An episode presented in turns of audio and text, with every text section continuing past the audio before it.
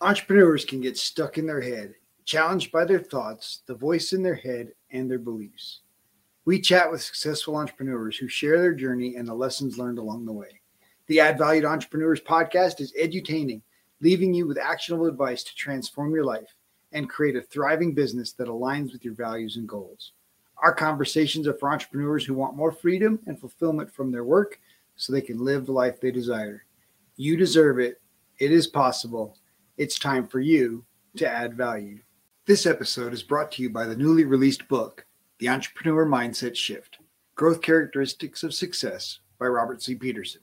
Available on Amazon, or you can order a personalized signed copy at addvalue2life.com slash shift. Kate Hutson is a somatic experiencing practitioner, conscious leadership group coach, and avid dog walker to Lake Michigan in Chicago. She enjoys blending somatic work with context coaching as she supports individuals, couples, and groups to wake up to the wisdom of their bodies and live with greater aliveness day to day life. Kate Hutson teaches me about somatic experiencing and how this powerful therapy reconnects the body and mind and allows the person to really experience their body and listen to what it is saying. We explore the power of curiosity as a tool for understanding the body and for understanding our emotional responses. Kate shares some wonderful tools and practices for helping truly experience life and live mindfully in the present. Kate, thank you so much for joining me today. I'm just looking forward to learning so much from you and just being able to share with our audience uh, what it means to uh, experience your body. Great. Yeah, I'm excited to be here. All right. So, obviously, now you're working with the Conscious Leadership Group, which I love, and, and also working as a specialist in somatic experiencing. And obviously, there's so much in all of that. Uh, let's start with just the idea of your conscious awareness and and how how important it is to learn to be aware of yourself. Yeah, right. It is a commitment, isn't it? To say, I'm going to choose to step into awareness. Sometimes it can feel easier to just not. Right. Well, cool. Well, I think most of us just go through life and don't realize that we have that option. Yeah, yeah. So conscious to me is being is is the experience of waking up to life as it's occurring and my responsibility in co-creating life just as it's occurring. Oh, love that word. Co-creating is so powerful. Yeah. Right. I think one of the challenges for for many people is obviously we all have many uh, one is the voice in our head mm-hmm. and and wrestling with you know who that voice is and and how that voice is you know, typically trying to stop us from doing great things can can you share a little bit about having an awareness of that voice and, and our ability to to change its tune yeah, sure. So, this inner critic voice that many of us have that's saying, you can't do that, or don't get too big, or you're going to outgrow the people in your life where you love if you keep going in this direction. And I imagine there's some real wisdom to that voice, right? The the voice of fear is really a helpful voice in that if there's really danger, we want to pay attention to it, right? We don't want to ignore that if there's actual threat there. So oftentimes when I start to feel fear when I'm expanding into something new, I go, okay, fear voice, I'll hear you out here for a minute. Right? Is there something you're actually pointing to that feels like a threat that I need to be awake to? Right? Maybe there's something in my body that's saying, wait, hold on, slow down, or go this direction. So I don't want to completely disregard the voice of fear, and I don't want to let it drive the bus Right. I don't want to allow it to just take over and run the show. Oh, that's so good. Obviously, in these times, we just the idea of safety first. I'm a big Mike Rowe fan, and and he's he, he's a guy that just does all these hardworking, dirty jobs, and oh, and and the idea of and and of course with with this recent pandemic, they've come up with the idea of safety first. Yeah. And he's like, obviously, safety isn't first because if safety were first, we'd close all these companies down. We'd shut, you know, nobody would drive their car. Nobody would would do anything. And so, I love what you said. We can't let the fear drive the bus because that's what really safety first would be. Is is that we put the we put the fear in charge, and he's like, oh no, we got to park the bus. Yeah. we can't even we can't even drive the bus because the bus is dangerous too. Yeah. Um, and, and the reality is that that in life, in in our circumstances, we recognize there's risks and there's fear related to those risks. So I love that driving the bus analogy. And I love you know who we who we put behind the wheel is really important, and uh, that's a, that's an important consideration. So thank you for sharing that that metaphor and that idea. Yeah, and I think a lot of times for myself and the clients that I work with, sometimes fear and excitement can feel really similar in my body. Mm-hmm right? And if I'm trying to move toward more and more aliveness and excitement and creativity, it's going to feel on that edge. And if I mm-hmm. label the sensations in my body as fear, then my mind might say stop. Whereas sometimes I pause and I go, like, wait a second, actually, I think this is just excitement. And I want to be tracking aliveness and excitement in my life. So let me continue to take steps in that direction. really like, what are we labeling those sensations as? Oh, so good. That's like, you know, standing on the cliff and deciding whether or not I'm jumping in the lake or whether or not, you know, wait, that's too that's too far to jump, right? And yeah. fear and excitement kind of play play side by side. And there's people that just love, right? Thrill seekers. We know all of us know thrill seekers in our world that you watch them do stuff, they're going, all right, that's too far, yeah. right? I, I don't want to go that far. Um, I think for many, the, the fear is the challenge of, of pushing our comfort zone. And, and it's stuff that that's, that seems so simple in, in many cases, like, like making a Zoom call or making a sales call or you know, some of these business related things that you don't recognize it as the cliff right? The cliff is obvious. There's a there's a thrill, there's an emotion there. There's a but but staring at your phone saying, oh, I don't want to make this phone call because I'm afraid I'm going to get a no. And you and of course my my conscious brain doesn't say any of that, right? That's all happening unconsciously. I think the challenge is when the fear and excitement layer are are are hidden. Yeah, I think it can be unconscious fairly often, and then we let we let the unconscious one rule, rule the whole show instead of saying, "Hold on a second, I'm going to own that I'm afraid." A big part of the conscious leadership group work and my somatic work is about can I be gentle and tender toward the scared one. Mm. Right? It's I can I accept myself for just being scared, and usually that scared one is actually kind of a younger version of myself who really didn't quite know what to do back then and I look all grown up and adult now, but that scared younger part is going, what's going to happen here? Are we going to be able to be safe? Are we going to be loved? Are we going to be able to feel like we have some control? And so I, I do a lot of practices around softening to the scared one rather than saying no fear here. I just think that whole campaign is it's just not reality. It's not how we're wired as human beings. We're going to be scared, but can I can I be tender and loving toward that scared part? It's the same thing when we tell them, you know, don't be angry, right? Like, yeah, yeah don't, don't be angry. Anger, and and I think back to my dad's generation and and how they were taught not to experience their emotions at all, especially right. as a man, right?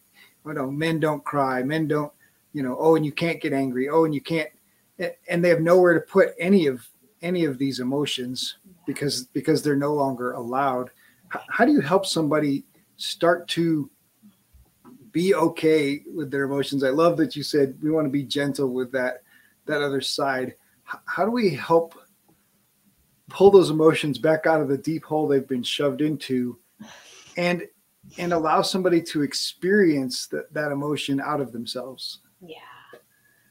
Yeah, again, I think it's first validating it makes so much sense that you haven't been willing to feel your emotions that's mm. probably mm. really protected you. Maybe it's got you some love. You know, it served you for a reason. You're not crazy for not being willing to feel your emotions. Great. And giving people a reason for why exactly would I start to feel my emotions? What is the benefit of this? And I always say that they all emotions run through the same hose. Mm. So if I kink my emotions around anger or sadness or fear, I'm also kinking the hose around joy and creativity and uh, the pleasurable emotions that we might label as positive. Mm. And so if we if we kink that hose, then I'm actually kinking the hose to be able to feel all the good stuff too. And mm. that's a real you know reason why it might pull someone toward being willing to feel more emotions because well, I actually would like to feel more of those, right? And then Well, I, absolutely. Hmm? Well, and I think because they've been the hose has been kinked, there's well, there's this idea that that some of these emotions are so bad that you can't handle them. Right. That that they're going to lead to an outcome that that you don't want. And so so so for some, they want to keep that hose kinked on the anger, and they want to keep that hose kinked on the fear, and and because they, they think it's protecting them. Yeah, and in some ways it probably was. If I got mad at my dad, for instance, right? Some people might say I that wouldn't work out very well for me, so I'm not going to feel my anger. And what's true is anger is an important emotion to pay attention to because it's the emotion of stop, enough. Right? That's there's something that's not serving us here anymore. And I don't trust leaders or friends or family who aren't really willing to be with their anger in clean ways because it comes out sideways. No, oh, that's so good. Got to go somewhere. So it's It out- does. yeah, yeah. Whether we like it or not. So if someone's willing to be with the somatic experience of anger and move that through as a wave moves along the ocean, just a wave of energy that moves in our body, uh, then what ends up happening is that it completes rather than getting stuck. Mm, that's so good. I want definitely want to explore deeper into just explaining what somatic is, and but the idea that that our emotions don't have to be stuck, right? They don't have to stay within us. We experience them fully and allow them just to move on their merry way, and and I think for many they feel like that.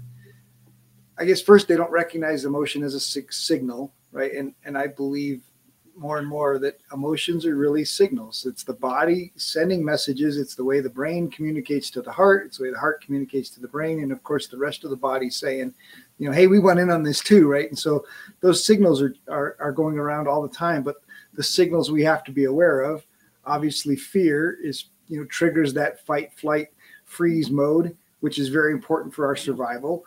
And and I think the challenge is that our culture has created this this stress, this angst, this place where people are living in fight, flight, and freeze hundred percent of the time. Yeah. Yeah, I, I think for a lot of us, it's an easier place to be because it's so familiar.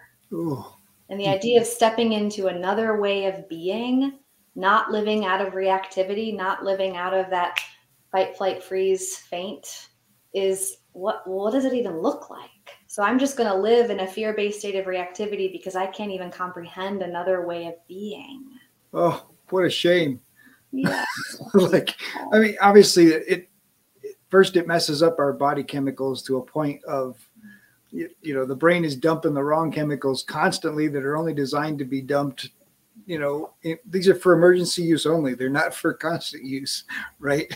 And and I feel like, oh, when you when you get to experience life without those things firing and the right, like you said, the happy chemicals, the the dopamine, the the good stuff that that feeds your joy and feeds all those things if you don't get to experience those that adrenaline and things that dump in the fear and panic mode Yeah.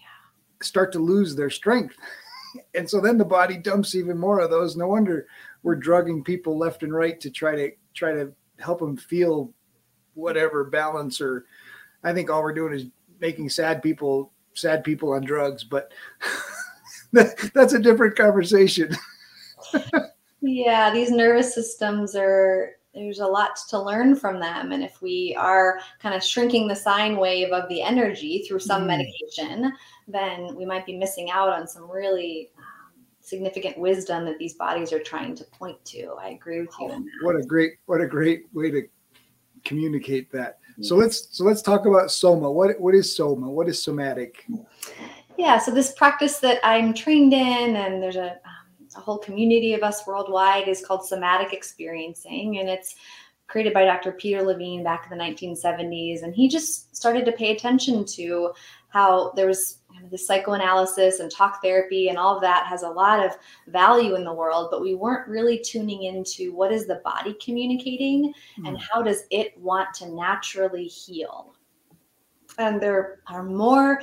Um, uh, communications sent from the body up to the brain, then the brain down into the body. So we think if I get my mind all right, my body will feel better. But it's actually if I get my body feeling settled and in a state of peace and equanimity, then that will communicate to the brain, all good.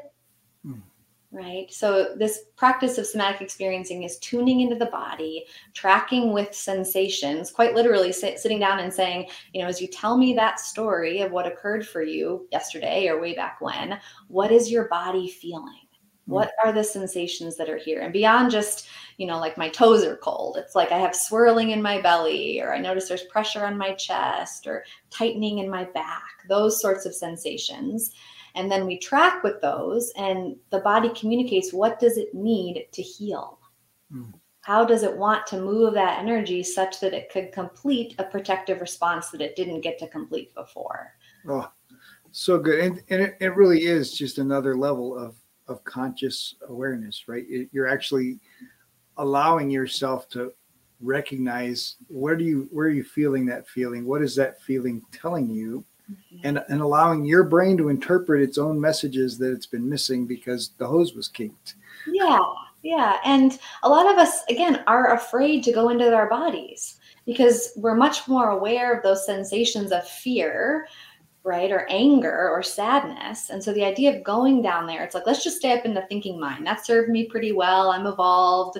Let me let me keep that intelligence center is the primary focus. But my experience has been that if we can befriend the nervous system, befriend the sensations, learn to ride those waves, that it actually can really create quite a bit of freedom because I'm not so, you know, I have this knot in my stomach, but it's not taking me out. Mm. Or I have this fluttering in my chest and I trust it. Absolutely. Well, it, it really does create a, a different level of awareness and allows you to really experience those feelings. Right. Those feelings come up as as signals, and you're able to see the energy in it and allow the energy to complete its path, yeah. right, and not get stuck. And so that that's so. Just I love the energy connection to to our our thoughts and to our emotions, and to me, this is just all so fantastic because science is finally catching up to people like Wallace D. Wattles and and some of these, you know, James Allen, you know, who wrote years ago that as a man thinketh, so he becomes. And and and these are these are just this is science, you know, and you're obviously Dr. Levine's empirical evidence is overwhelming, right? The results he's getting is is incredible, and obviously all of the people that he's trained and and helping around the world now which is so exciting that that that this is coming to the forefront and and helping people. Yeah, I think it's really a powerful tool for healing and for waking up and wisdom that um, might begin to make some kind of significant changes in how we are as humans with each other. Well, and I love the idea of not that you know, no, not to giving anybody advice to to stop taking any medications or anything, but I, but I love the idea that it's allowing the body to do the things it was designed to do without needing the interference of of medications or or the other things that are that are going on. We're not we're not treating symptoms. We're treating somebody holistically.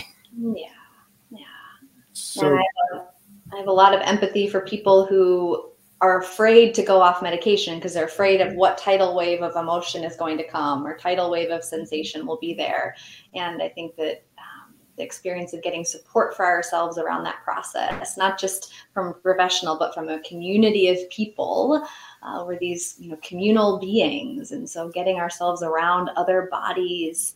Uh, I think is such an important part of this. I'm learning more and more about the value of like, quite literally physical touch and how important it is to uh, regulating these nervous systems and how um, I think that's been a main um, loss over the last couple of years is the mm. lack of touch. Absolutely. Well, and I think I, I think our medical system between the pharmaceutical companies and doctors, they want to help. And and and their approach to help was yeah. was, you know, hey, this is like a headache. Let's let's treat it like a headache. And and and and they've come up with solutions although I, I, I don't know that the solutions like you said the solutions are really shrinking the the emotional sine wave and and the things people are experiencing and the problem with that is then your experience window is so tight, right? Like it, it's it's taking away their joy as much as it's taking away their sadness, and and so that's so challenging. Um, I experienced this with my brother-in-law. He's he's 10 years younger than my wife, though 15 years younger than me, and and we took him into our home at, when he was in eighth grade because he was experiencing anger and outbursts, and his mom was scared of him and they put him on Ritalin and and and we took him to a hockey game and he sat at this hockey game and just stared at the ice and I'm like, oh no, we are no longer we're stopping that. and, yeah. and we stopped we stopped medication and we just allowed him to be.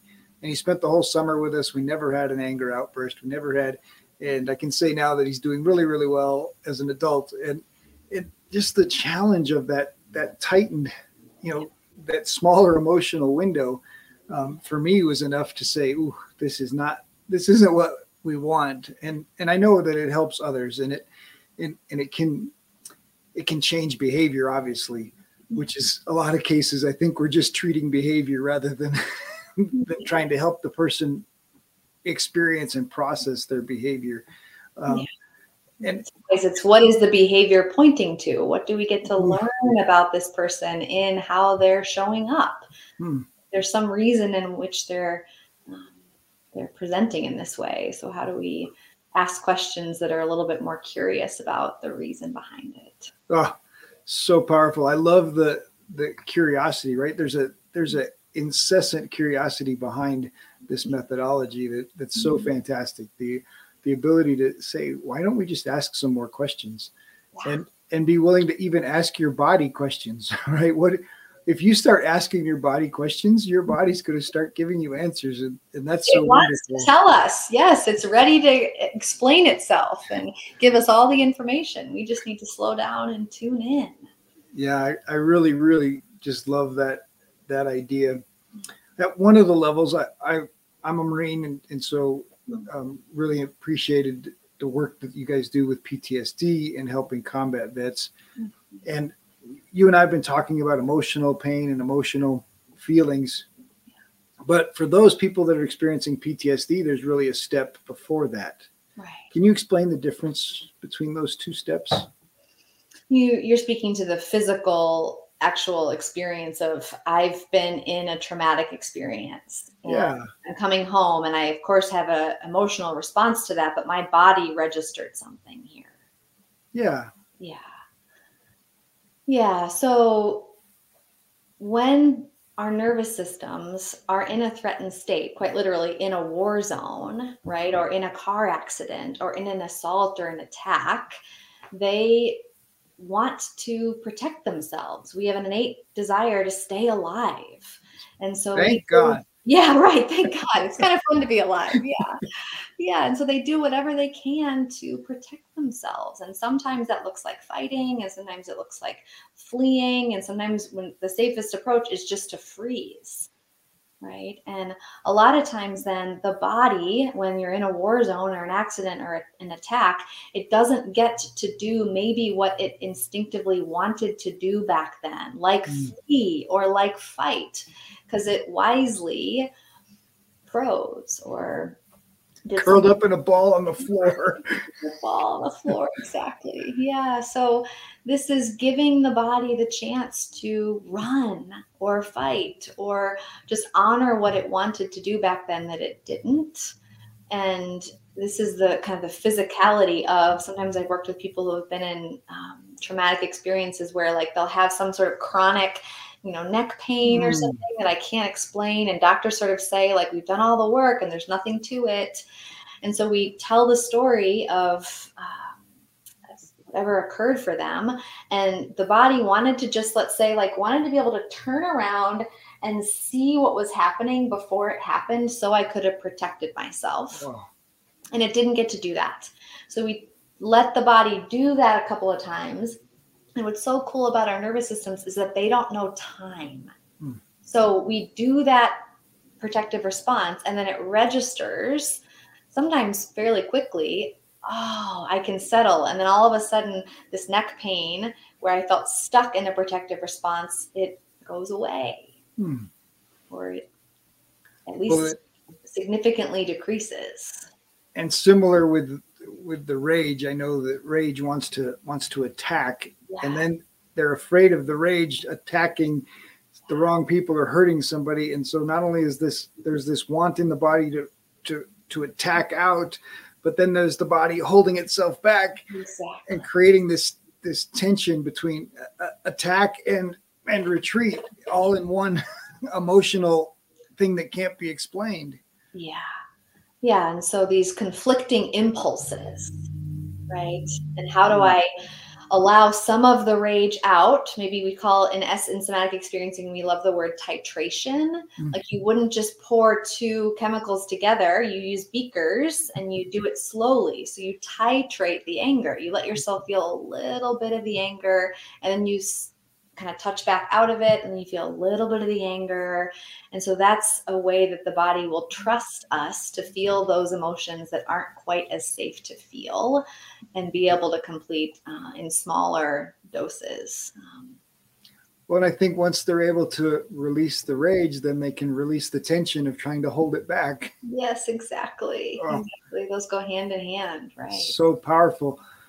But the truth is that you can't do the emotional work until you've done that body work because the body's not going to let the emotional work be experienced. Yeah exactly. You've got you need to bring i would say you bring the body along for the process because it it will not soften to those sensations to heal until it's honored and acknowledged. Which and, is why so many people have tried therapy and tried other things and it hasn't it hasn't been effective for them because they're going straight at these emotional things, right? They're well, you're supposed to feel this this rage and you're supposed to grieve for your buddies that that didn't make it and you're supposed to do all these things you're supposed to do. But if they haven't done this work it it won't it won't be allowed in. It won't be the body saying no we're still fighting flight and freezing here.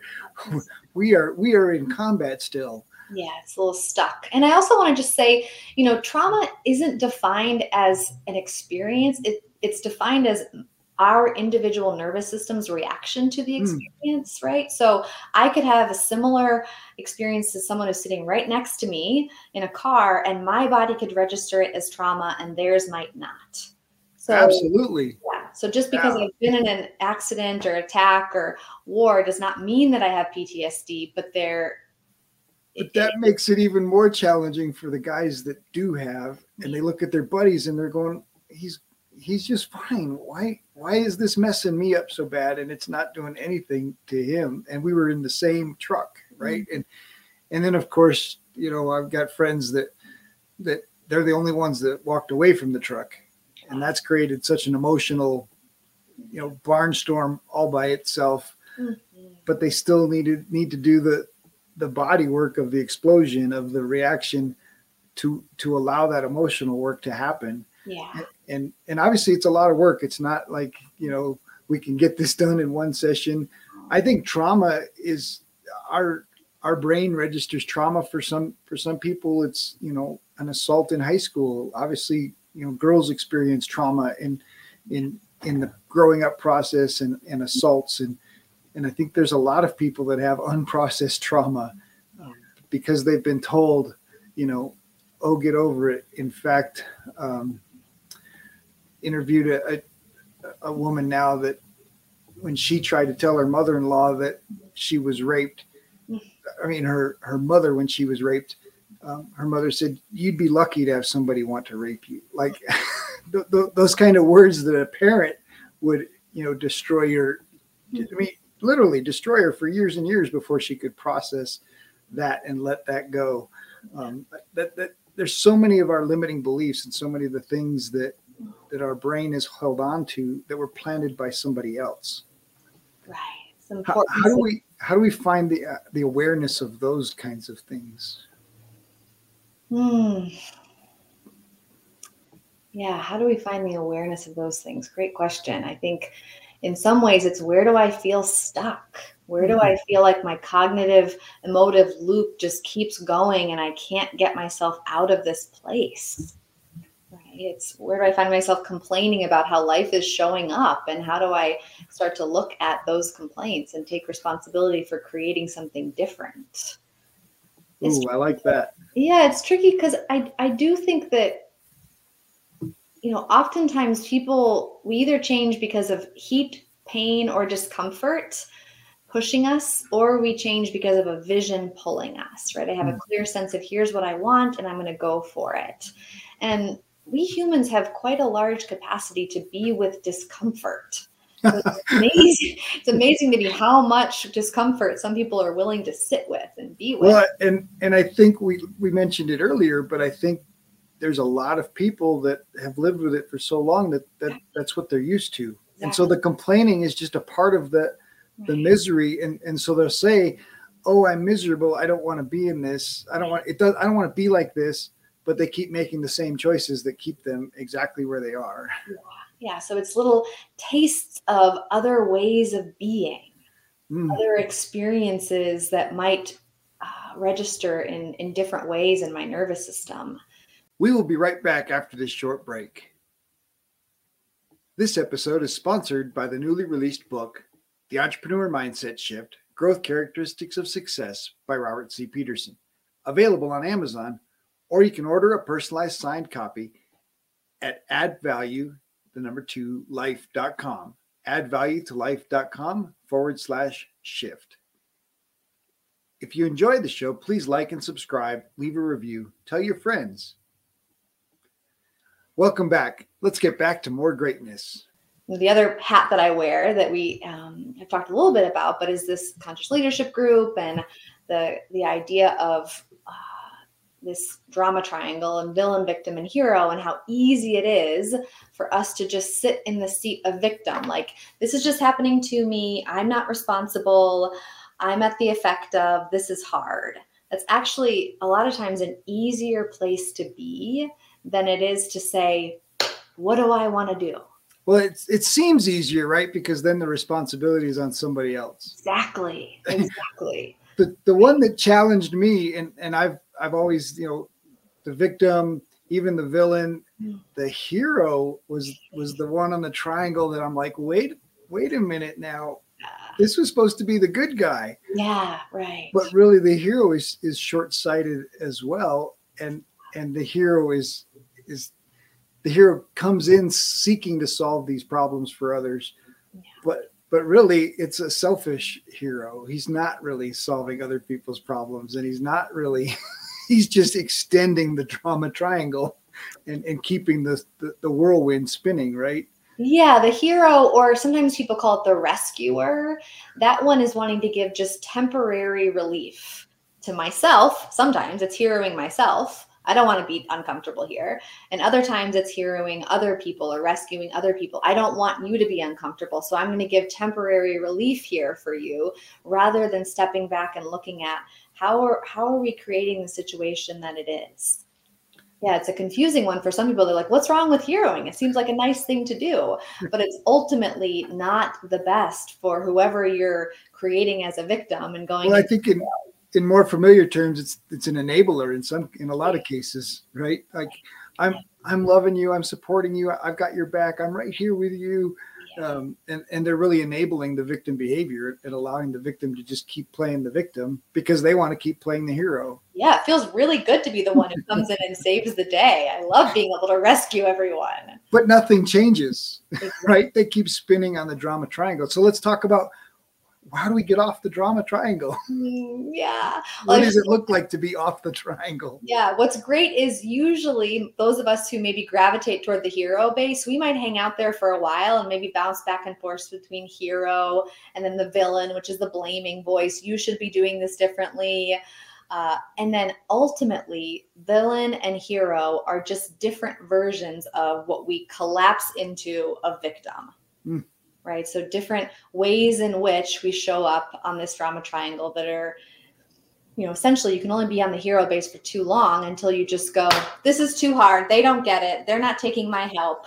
I'm done. I've worked so hard here. I give they up. They won't change. They won't change. Right. Exactly. Exactly. So, so we hang out on hero for a while and then ultimately we collapse into victim.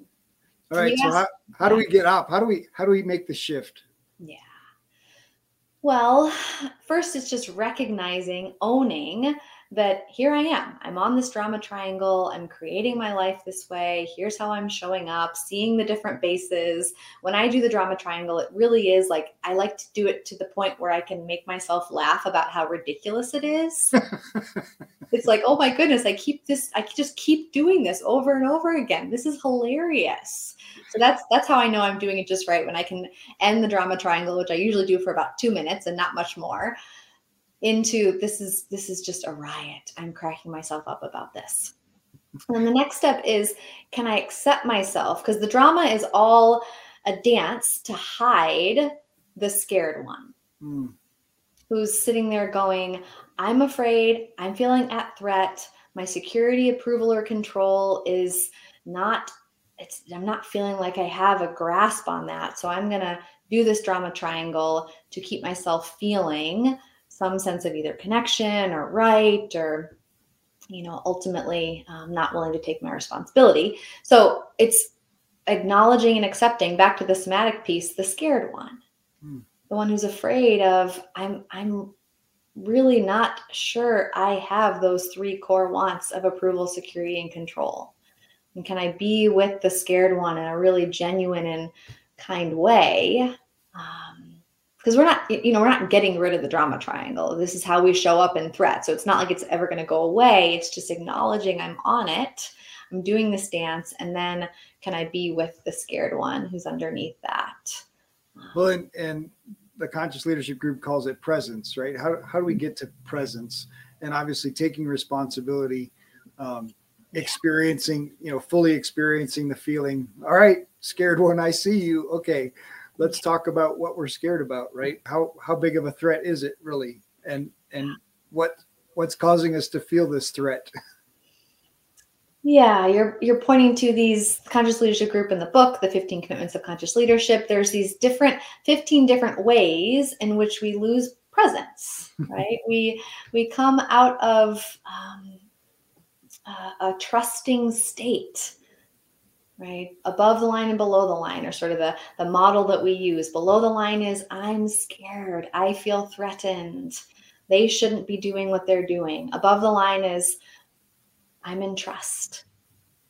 I'm experiencing equanimity and flow. Mm-hmm. and when we're in trust and presence whatever you want to call it to me it's really a nervous system sensation of peace mm. when i'm in that place something can happen and I can sit in curiosity with it and go, hmm, interesting. You know, something that could be really difficult, like I'm getting yelled at, or someone's, you know, um, saying that I did something poorly in a presentation, right? I can sit there and take the feedback, breathe into it, not in a bypassing way, but just in a, oh, okay, this is happening. Here we are. But that that experience of presence, at least my experience of it has been, it takes um, quite a bit of cultivating of practices to be okay with incoming information like that. And most of us are not in that presence most of the time, and that's okay, right? It's we we, we, we like to we, we like to react, right, and defend ourselves. And, and... yeah, at least I do. I I'm. I, I think most of us do, right? We're, we're we're not built to take abuse, and and and, and so yeah when someone says you did it wrong mm-hmm. you know uh, it's it's even silly like so i just finished my first book and the mm-hmm. editor sends back all these notes and and you're like wait uh, uh, and you you just want to hold why am i holding on to these silly words on a page when the editor i'm paying the editor to make it better i'm paying the editor to and they're not even being abusive in their comments it's just there's this I don't know, there's just this innate ego in us that says they're changing it. And, and of course, they're making it better and, and having the presence to be able to say, that's not me. Mm. They're not attacking me. They're not attacking. This is this is great. This is fantastic. This is so good for me and so good that they want to make it better. But, He's but great. our ego is crazy. yeah you did this holding of your heart it's a little bit like that's that's the protective response right and our egos really do want to be right they really do think that if they're questioned or threatened we won't survive so i would just say you know is there space for welcoming? You had a fear wave that came through you. When you get these solicited edits it's not like you all of a sudden someone just said here's what's wrong. It's like this is what we do with our editor. So you got scared. And the practice is can I be with the one who's scared? Hmm.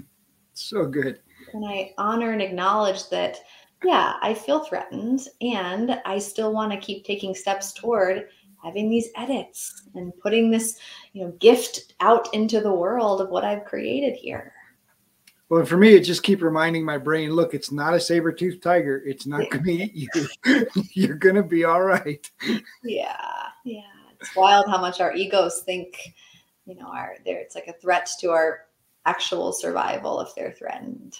But, but it, but it also opens up my eyes to see how unaware, right? We we've all seen stories of husbands abusing wives and of, of men abusing children, and and not not to justify in any way, Mm-hmm. but it certainly opens up my eyes to see they've had something closed off and and hurt and this is this is their only way of functioning and they're functioning at the highest level of their awareness Yeah. um, and and for me it's heartbreaking right? It, it's like if if only they had a little bit of help Mm. right? If only they had a little bit of help. Mhm. and and for me it's just how can we help right? And and and then that saves the next generation. And so having more people willing to better understand their mind and better understand their emotional connection to their mind and then of course their mind's control of their body and their reactions and just how important these lessons really are to to help more and more people be present Yeah. Yeah. And I think I would add on to that whatever it is that I see over there in that person, you know, someone who's even, you know, being cruel to someone else, can I do the work around those parts of me? It might Oh. look the same way, right? I might not be uh, physically hurting someone, but there are cruel parts of me. And Mm. can I find loving kindness and acceptance so that I can shift into different ways of being? And, you know, whenever I'm seeing something out there that I don't like, that I have an aversion to, it's an invitation to me to do the work around those parts of myself. Whoa, that's so good. I, I love that you started with grace, though, right? Extend mm-hmm. yourself the grace, mm-hmm. and then let's do the work, Yeah. right? So, all right, it's okay that you have this this rage, or it's okay that you have this anger and you want to assault somebody, but now let's let's gently dig into what what's behind that, what's going on, and and I just love the curiosity, being able to ask those questions of yourself, being able to ask those questions of others, um, and obviously that's you know the the 15 commitments are, are all around extreme openness right? Extreme vulnerability extreme openness and and i think being vulnerable with yourself can be so powerful Yeah, it's all about waking up to who am I? What am I up to? You know, a lot of the clients that I work with in one on one coaching, it's just they brought me into their life so that they can start to examine their blind spots, right? I, I, I do not see myself clearly. I I just, um, I have ways in which it's distorted. And so I invite someone else, um, friends, coworkers in to say, hey, Kate, here's some feedback for you. This is how you show up. And um, being willing that's pretty powerful. Yeah. Yeah being able being open to a mentor being open to others and giving them permission. Like you said the the solicited feedback right? The, the power of solicited feedback uh, because you want you want to improve and you want to show up in the world in a better way. Yeah. that's that's very powerful you, you mentioned um, envisioning a different future. And so once you've done enough of this early work right dealt with the shock in the body dealt with some of the emotional um, it allows people to open up more to a future that's different a future that that feels different like they want. How, how do you help them step or just start imagining and, and envisioning a, a different future yeah i love vision boards i love the experience of you know setting intentions and um, you know, i'm headed in this direction and i think that there is some limiting aspect to it it's like if i'm making my vision or setting my goals from this consciousness that's even going to be limiting right? Mm. Because I don't even know what I don't know to ask for from God, the universe, source, whatever you want to call it. And so there is something too. I'm going to set some intentions and visions and move in that direction. And I am I be, am I willing to be totally blown away with how even more exquisite it could be. Mm. Right. So the the vision that CL, the people at Conscious Leadership Group, and myself included, and then my somatic experiencing friends have is to be in the world in a less in a non-triggered, non-reactive way. Hmm. So can I just be having my experience open and curious, open-hearted, loving, generous? Um, I actually think we talked before about how people are afraid of feeling more and more like rage or sadness or fear. I actually think that collectively we are not willing to feel more and more of the good stuff. Oh. The hmm. joy, the creativity, the abundance, because we've just kind of recently evolved to a place where we don't, most of us, fortunately, don't aren't in a threatened state all day long, where we have to be constantly attuning to the threat out there. Right. right. There's not there's not a lot of direct threat in my life, but my nervous system is still catching up to that. Hmm. so it's getting clear on, well, what what could this life look like? How could we be um, and these transformational beings that I think our bodies are ready and willing to do, but these minds feel like, wait, I got to still be looking out for something here. This doesn't feel quite right. It's still waiting for the saber-toothed tiger. Waiting for the tiger. right, right. So let's talk about the power of breathing and mm. and the ability to to breathe and then even even almost the, the meditative breathing with with vibration and what does that do for the body and what does that do for our ability to relate to our body mm. yeah well what's so great is our breath is just always with us right as long as we're Hopefully. doing this alive thing it's here yeah and it's something that is um, you know a part of our nervous system and it um, it happens involuntarily, right? We just are breathing and we can also control it if we want to. And so it's a great place to start when we're talking about how is my body showing up, mm-hmm. right? If it's if I'm in a sympathetic activated state, it's going to be shorter, shallower breaths. If I'm in more of a parasympathetic settled state, it'll be deeper into my belly and more elongated breathing. So it really is a resource for us to come back to, to if it feels manageable to settle our nervous systems a bit. Um, I don't love the instruction of just take some deep breaths. I think that that's actually not that supportive of people. It's like can can I elongate my breath a little bit more? Can I gently bring it down into my belly ever so slightly? And what that does is it communicates from the body to the brain, we're safe right? We're okay. They train Navy SEALs in this, right? This four by four breathing. Four mm. counts inhale, hold for four, four counts exhale, hold. The cycle of they call it box breathing, I, I think sometimes. It really is a resource. And sometimes it also can be used, I think, as a tool to not really honor that there is some activation here right? And my body doesn't want to settle down. It wants to actually move the energy even more all the way through to completion. Um, so, those of us who um, are part of the conscious leadership group, we all have dedicated practices of meditation. And to me, meditation is not about having just a zened out, no thoughts mind. It's about being with whatever's here now. So the practice of those 10 or 20 minutes a day is just being with what's here now and welcoming and allowing what emerges from there. People always think, I'm not doing meditation right. I'm like, if you're just sitting doing the meditation, you know, listening, breathing, paying attention, directing the attention back to the breath when it wanders. That's what it is.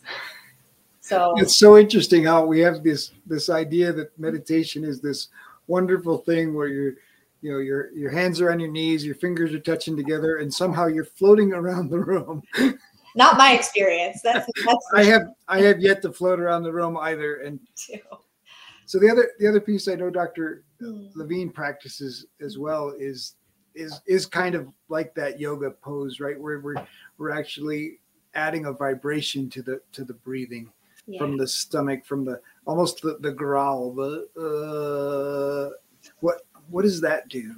Yeah, you're talking about this practice of vooing.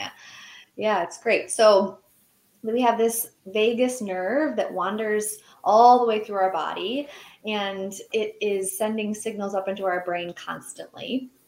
It's, uh, and when we feel uh, unsettled, oftentimes it's the vagus nerve that's uh, feeling twisted or like it's got a vibration that isn't very friendly or it feels like i don't i don't like this sensation. It can be when people talk about like my gut is twisting. That's that vagus nerve twisting and communicating something to us.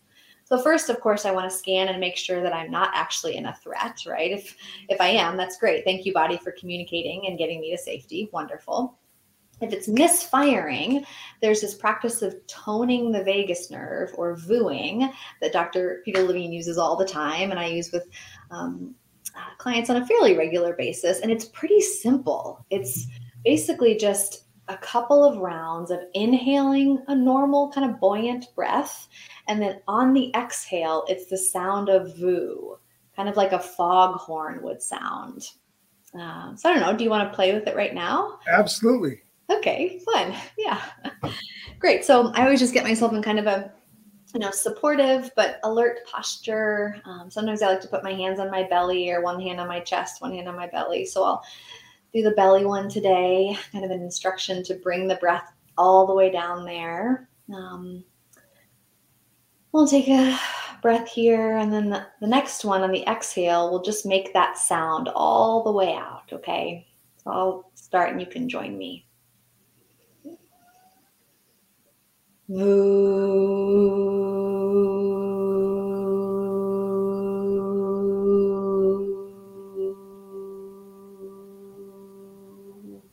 more.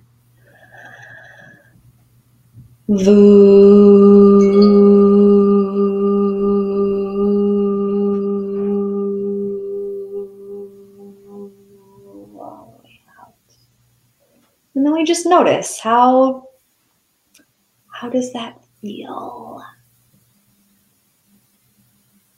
Oftentimes, I feel like a little kind of gentle weight on my chest and some connection to the support of the seat underneath me. Hmm. I was thinking I felt the line and then I felt the seat. Hmm. Yeah.